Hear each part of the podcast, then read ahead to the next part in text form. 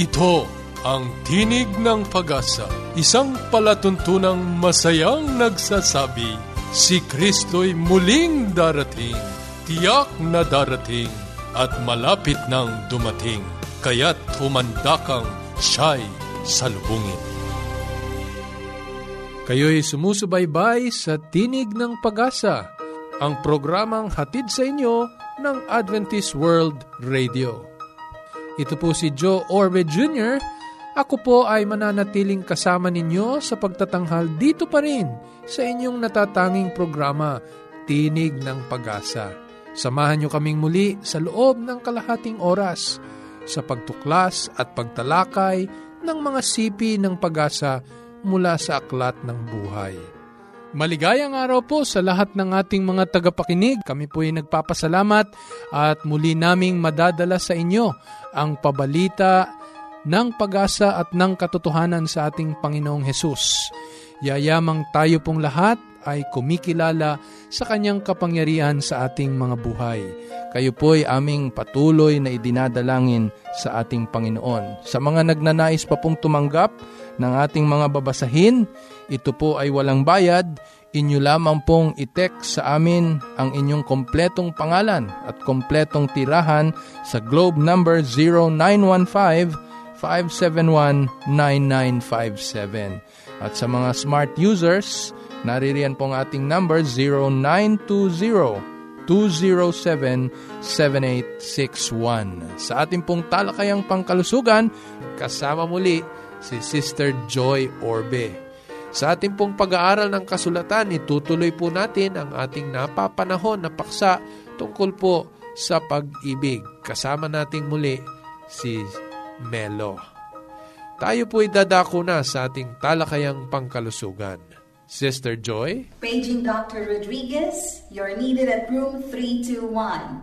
Dr. Rodriguez, Mrs. Martinez, kailangan na po nating i-dialysis ang asawa ninyo.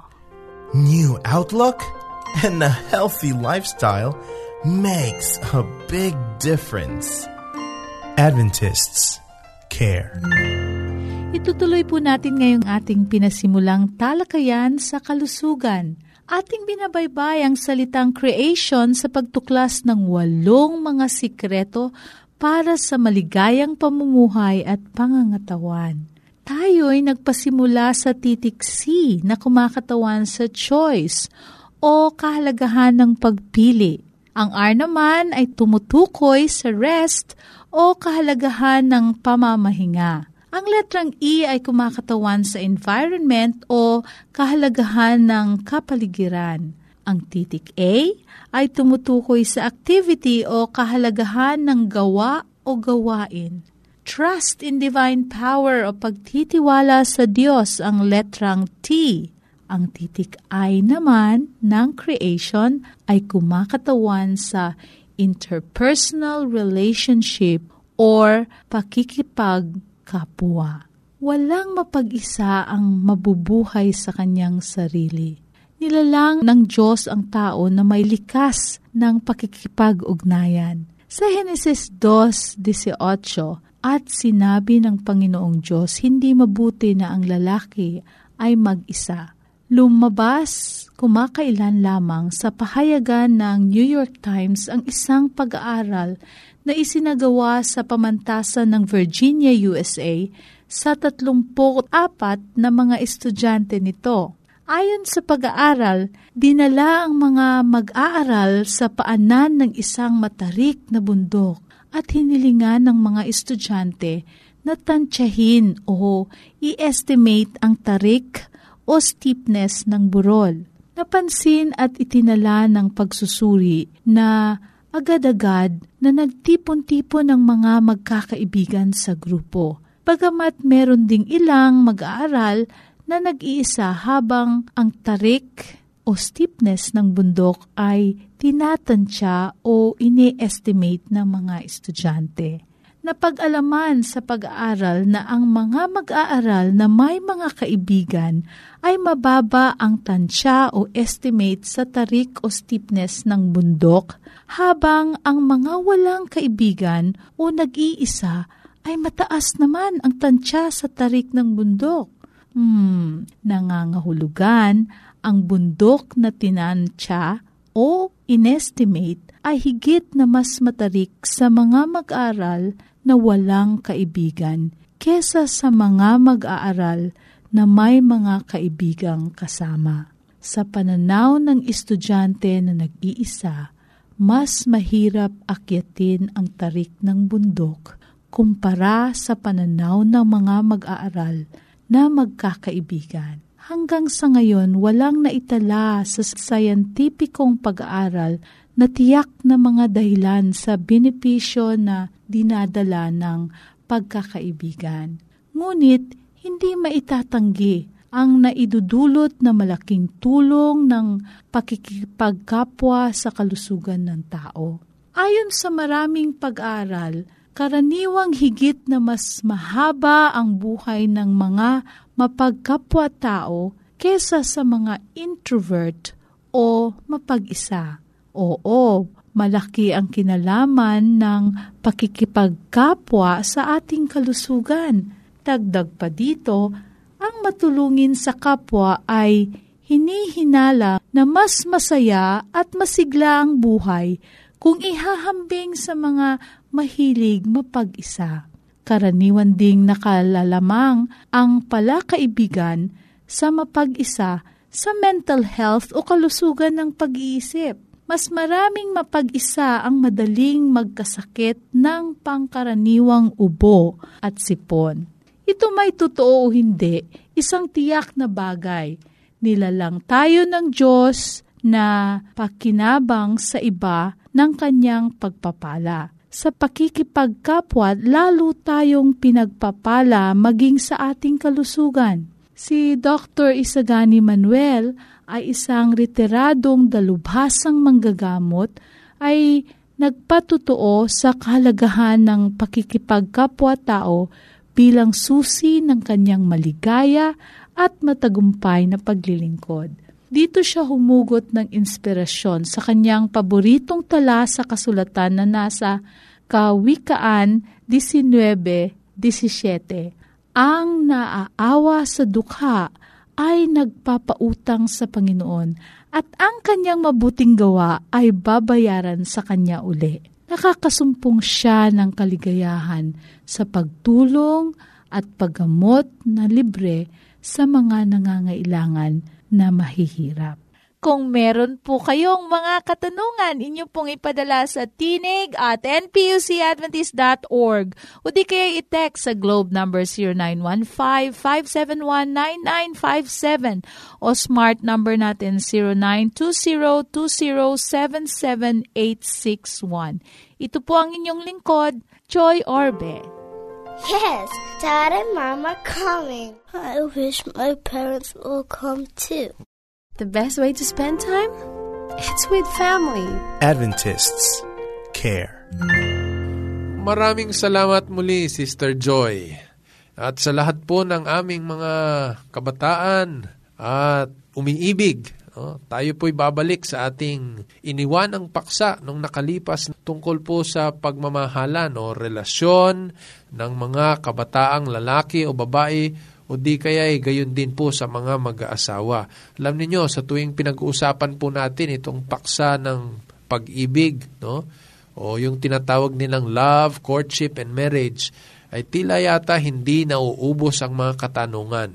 Kaya't muli po nating sasariwain ang mga simulain sa banal na kasulatan na mayroon pong kinalaman at umuukit ng mga prinsipyo tungkol po sa pag-ibig. Kasama nating muli si Melo. Melo. Magandang araw po sa lahat, sa lahat ng mga in love, ganun din po sa mga naghahanap pa po.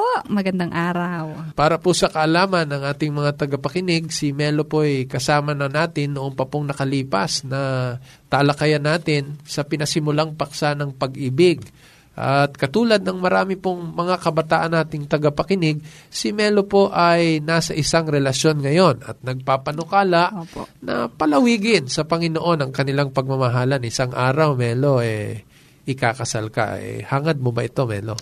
Opo naman. Kung pwede nga lang mag-propose na. Oo. Kasi kadalasan po, no, ang mga kabataan natin, eh, ang naiisip lang, pagka nag-boyfriend-girlfriend relationship, eh, it would last for, minsan, tatlong buwan, limang buwan, o di kaya ilang mga taon, tapos they don't have any plans. Wala silang panukala na mauwi ito sa pag-iisang dibdib o kasalan. Yung iba pa nga, eh, dinala sa kaisipan na isang linggong pag-ibig. Pagkatas ng isang linggo, wala na. Tapos na. Oo. Hindi po ganon ang sinasang-ayunan ng banal na kasulatan, mga minamahal, naming mga tagapakinig. Babalikan lamang po natin yung ilang mga bagay na tinalakay po natin nung nakalipas tungkol po dito sa pag-ibig. Maalala ko po, Pastor, na napag-usapan natin, paano ba natin malalaman kung in love nga ba tayo? At nabanggit po ninyo na yung pagiging in love ay isang desisyon. Tama yan, Yun ay Melo. nags- so you decide to fall in love and to stay in love. Oo. Hindi yan basta udyok ng damdamin na Oo. nakaramdam ka ng pagtibok ng puso mo, sabihin mo in love ka, no? Nakinilig ka, Tama po yon. Sa banal na kasulatan po kasi, eh, may uugnay natin ang pag-ibig ano, sa ating Panginoong Diyos. Ang katunayan, ang may akda ng tunay na pag-ibig ay ang ating Panginoong Diyos. Kaya malalaman mo kung talagang wagas ang pag-ibig o ikaw ay naririyan sa diwa ng pag-ibig kung una mong nakilala ang may akda ng pag-ibig. Isa pa po na aking, parang ako'y medyo na-surprise ba, ay ang romance pala ay okay. Kahit, kumbaga, outside the marriage relation, ay okay po pala ang romansa. Akala ko nun ay pang medyo, parang may negatibong connotation po ba. Yung pala kahit ako ngayon, sa pamamagitan ng Yung mga mabubuting gawa. mabubuting yan, oo. gawa, yun po. na angkop sa nagmamahalan sa labas ng kasal, ano? Ah, sapagkat yung pong romantic feeling ay udyok ng ating diwa na magpakita ng kabutihan, ng pag-ibig sa ating kapwa. So, yung romance, no, is not necessarily na doon lamang magpapasimula sa sa pag-aasawa, kundi sa pagpapakita ng mga mabubuting gawa, eh, ipinaparamdam na natin ang ating pagmamahal na naaangkop no, sa ating edad, sa ating kalagayan at ah, sa maraming aspeto ng ating pakikipag-ugnayan o relasyon sa ating kapwa. Huwag po sanang isipin ng ilan sa atin na magpapasimula lamang yung romance na tinatawag ano, sa panahon ng mag-asawa na. Hindi po. Kundi ito'y maging sa magkasintahan na nagpahayag na ng kanilang damdamin at Commitment. commitment ganon. sa bawat isa eh makapagpapahayag na ng kanilang damdamin and the romance no nagpapasimula na ito Melo Apo. Oo, yun lamang angkop sa ating pagiging magkaibigan na patungo doon sa ating relasyon bilang mag-asawa. Dudugtungan po natin yan ngayon pong araw na ito upang sa ganun ay lumawig pa ang ating pong kaalaman dito nga po sa usapin ng pag-ibig. Pastor, ako po ay medyo naguguluhan. Ipaliwanag niyo po sa akin kung ano po ang pinagkaiba nitong dating at courting. Kasi hindi ito mawawala sa magkasintahan. Ano po? Ang intindi ko po kasi dito sa dating ay yung pagang lalabas kayo, Oo. getting to know. Tama po ba yun? Ang intindi ko naman sa courting, kumbaga parang nililigawan. So, dadalhan-dalhan ng mga gifts. Sinusuyo. Wini- sinusuyo. Yun po. Parang wini-win ka. Alam mo, Melo, tama nga yung katanungan mong yan. Mahalaga sa kaalaman ng marami nating mga kabataan sapagkat mayroon din itong pagkakaiba. No? Pagka sinabi mong courting, ito'y nagaganap sa nagkakagustuhan o nakapag papahayag ng kanilang mga damdamin at meron silang ugnayan na tila ay magaan ang kalooban nila sa isa't isa at mayroon ng pasimula ng pag-ibig na higit pa sa magkaibigan. Pero ito'y nagaganap sa pag-iingat at payo ng mga nakatatanda o yung mga tinatawag na matured guardians tulad ng mga magulang o di kaya mga mentors na nakakaalam higit pa doon sa nag-iibigan o doon nga sa nasa loob ng courtship. Pero itong dating ay higit pa. No? Ito'y may concept na pupwede itong mauwi sa mas intimate na relationship. And usually, ito'y pupwedeng mauwi sa sexual relationship. Kaya bagamat marami sa mga lumulusong dito sa tinatawag na dating activities ay hindi nauwi sa sexual relationship, pero ang kaisipan niya, it could lead to a sexual relationship. Alin man dito sa dalawa, courting or dating, kinakailangang maging maingat ang isang kristyanong lalaki o babae na malalaman nila ang hangganan ng maaari nilang magawa lalo na kung nais nilang makilala ang bawat isa. Pero kinakailangan, itinatalaga natin sa panahon ng pag-aasawa lamang yung tinatawag na sexual intimacy. Pero pastor, yung dating po ba ay dahil pwede siyang mag-lead o nagli-lead sa sexual intimacy, tama po ba ako? Uh-huh. Yun po ba ay hindi dapat kung kayo ay magkasintahan pa lang o mag-sweetheart, mag-boyfriend, mag-girlfriend? Nako, tama Melo. Mabutit na itanong mo yan sapagkat talagang napakahalaga nun. Sa banal na kasulatan, lalo na sa Hebreo, nais ng Panginoon na ilaan ang pagiging isa no o yung pakikipagtalik yung sexual intimacy para lamang sa mag-asawa at ito'y isang bagay na hindi ginagawa ng hindi pa nag-aasawa Sapagkat maalala mo nung ipinaliwanag natin Melo nung nakalipas nating talakayan na itong pag-aasawa o di kaya itong relationship na uuwi sa pag-asawa ay gagawin ang dalawang tao na iisang laman. Upang nang sa ganon, magkaroon sila ng karanasan kung papaano na isa ang Diyos sa Ama, sa Anak at Espiritu Santo, sa ganitong paraan ng pag-aasawa, magkakaroon ng karanasan. No? Ang mag-asawa na makita yung pagiging isa ng Diyos sa kanila namang pagiging isa bilang mag-asawa. Kaya pagka tayo'y hindi pa handa sa ganitong karanasan, yung sex ay hindi para sa magkasintahan sa labas ng pag-aasawa. Sapagkat pag yung nagkaroon na ng sex, Melo, dito'y nagiging consummation eh, noong oneness. No? Bagamat hindi lamang ito ang paraan ng pagiging isa sa laman, ano? kundi malaki ang nagagawa ng sex doon sa tinatawag na oneness. Okay, malinaw po. Kaya mapapansin po ng mga tagapakinig natin, maging sa kautusan ng ating Panginoong Diyos, eh, hindi ipinahihintulot ng Panginoon yung adultery. No? Sa ikapitong utos ng ating Panginoon, thou shalt not commit adultery. At ito'y nagaganap hindi lamang doon sa sexual intimacy ng dalawang tao sa labas ng tipanan ng pag-aasawa, kundi maging sa ating kaisipan, maari itong maganap no kung tayo'y nagnanasa sa ating kapwa towards the opposite sex ng isang relasyon na sexual o intimate na wala po sa ilalim ng tipanan ng pag-aasawa. Ano pong masasabi niyo naman, Pastor? Ngayon kasi uso po yung parang ah, best friends kami niyan. Oh, BFF. Ah, BFF, Oh, best friends ayan. forever. Tapos ang mangyayari po, best friend ng matagal, hindi ko po alam hanggang sa Ay, oo. parang mai-inlove na yung isang party o malimit lalaki. Yung babae na walang kahinahinala Opo. na sila pala'y magkaibigan, Oh, no? ang tingin ng babae talagang magkaibigan lang. Tapos ito palang lalaki ay nahuhulog na ang kanyang kalooban. Opo. Ano po ba ang inyong masasabi tungkol doon? Oo nga, Melo eh. Madalas na nangyayari yan at marami marahil sa tagapakinig natin ang may ganyang karanasan. Pagka yung lalaki nagkaroon na ng lakas ng loob na ipahayag yung kanyang damdamin, higit pa sa kanilang pagkakaibigan, ang kadalasan na natatanggap niyang sagot ay, Walang talo-talo ah. oh yan, sorry, friend lang ang turing ko sa'yo. Apo, Parang gano'n. tama. ano. Totoo yun, Melo. Pero sa ating pong mga tagapakinig, tatandaan po natin, pinakamainam na pasimula ng isang relasyon na mauuwi po sa tipanan o pagpapakasal eh sa pagkakaibigan, Melo. No? Kaya makikita mo sa banal na kasulatan, maraming mga halimbawa at sipi ng katotohanan na nagpapakita kung ano yung mga magagandang katangian sa pagitan ng magkakaibigan na maaari nating dalhin sa relasyon. Kaysa doon sa nagkaroon ng relasyon na walang tunay na pagkakilala sa bawat isa. Kasi yan ang ipinakikita ng maraming pelikula ngayon, Melo eh. Nagkakita kayo sa elevator, naamoy mo, Love at first sight. Oo, kahit na yung deodorant, tingnan mo, yung deodorant, maamoy lang. O kaya, yung mga toothpaste, di ba? Ngumiti lang. Oo, kayo na. Apo. Oh, nagkaroon ng kayo ng kaintindihan. Ganito ang binabangon ng kaisipan ng sanlibutan eh. Pero hindi dapat ganito, Melo. Sa tunay na pag-ibig, sa banal na kasulatan, ito'y ipinakikita sa malalim na pakikipagkaibigan. Kaya marahil eh, mabanggit natin ang ilan. Ano? Ang ating Panginoong Yesus ay nagpahayag sa Juan 15, 13 hanggang 15, ano? Na tinatawag niya tayo na kanyang mga kaibigan.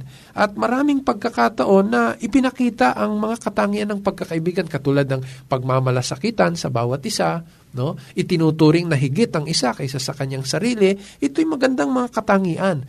Kaya mapansin nyo sa Kawikaan 17.17, ang sabi doon eh, madalas pa nga ang kaibigan ay nagmamahal ng tunay. No? At sa panahon ng pangangailangan, ang kaibigan ay naririyan. Hindi ba gugustuhin mong ganito, Melo, ang karanasan mo sa iyong kasintahan.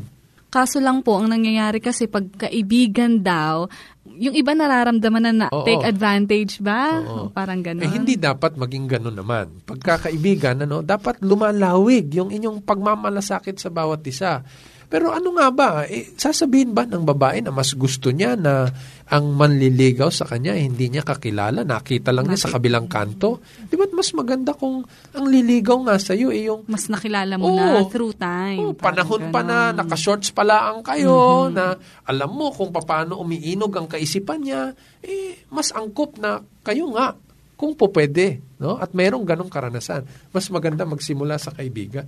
Mabanggit ko lang, Melo, ano? kaya sinasabi rin ng banal na kasulatan na may mga pagkakataon na higit pang nagmamahal ang kaibigan kaysa sa isang kapatid. Sa Kawikaan 18.24, a friend sticks closer than a brother, di ba? O meron ding pagkakataon na wounds from a friend can be trusted no than an enemy. Proverbs 27:6 itong mga ganito eh nagpapahayag na gusto nga ng Panginoon na ang ating pakikipagtipan ay nagpasimula sa malalim na friendship o pakikipagkaibigan. Kasi iba rin po talaga yung nabubuong relationship pag sa friendship eh. Kaya yung mga babae melo, siguro magandang isipin na pag nagpahayag ng ganon, huwag antimano i-dump. Opo. Diba? I-consider. At Oo.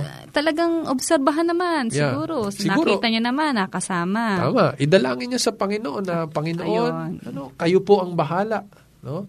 Ituro niyo sa amin ang nararapat. Hindi antimano, sorry ah. Oh, opo, huling-huli, bago natin iwanan yung paksa ng kaibigan, kasi ito talaga dapat may tatag natin. Ang pagkakaibigan ang dapat na pagmulan ng malalim na relasyon na patungo po sa pakikipagtipan. Sa Amos 3.3, ang sabi doy, makalalakad ba ang dalawa maliban na sila'y magkasundo? Ay, paano yan? Siyempre, mas lalalim ang pagkakasundo ninyo kung mas malalim ang inyong. Pagkakakilala. Correct. Pagiging magkaibigan. Opo.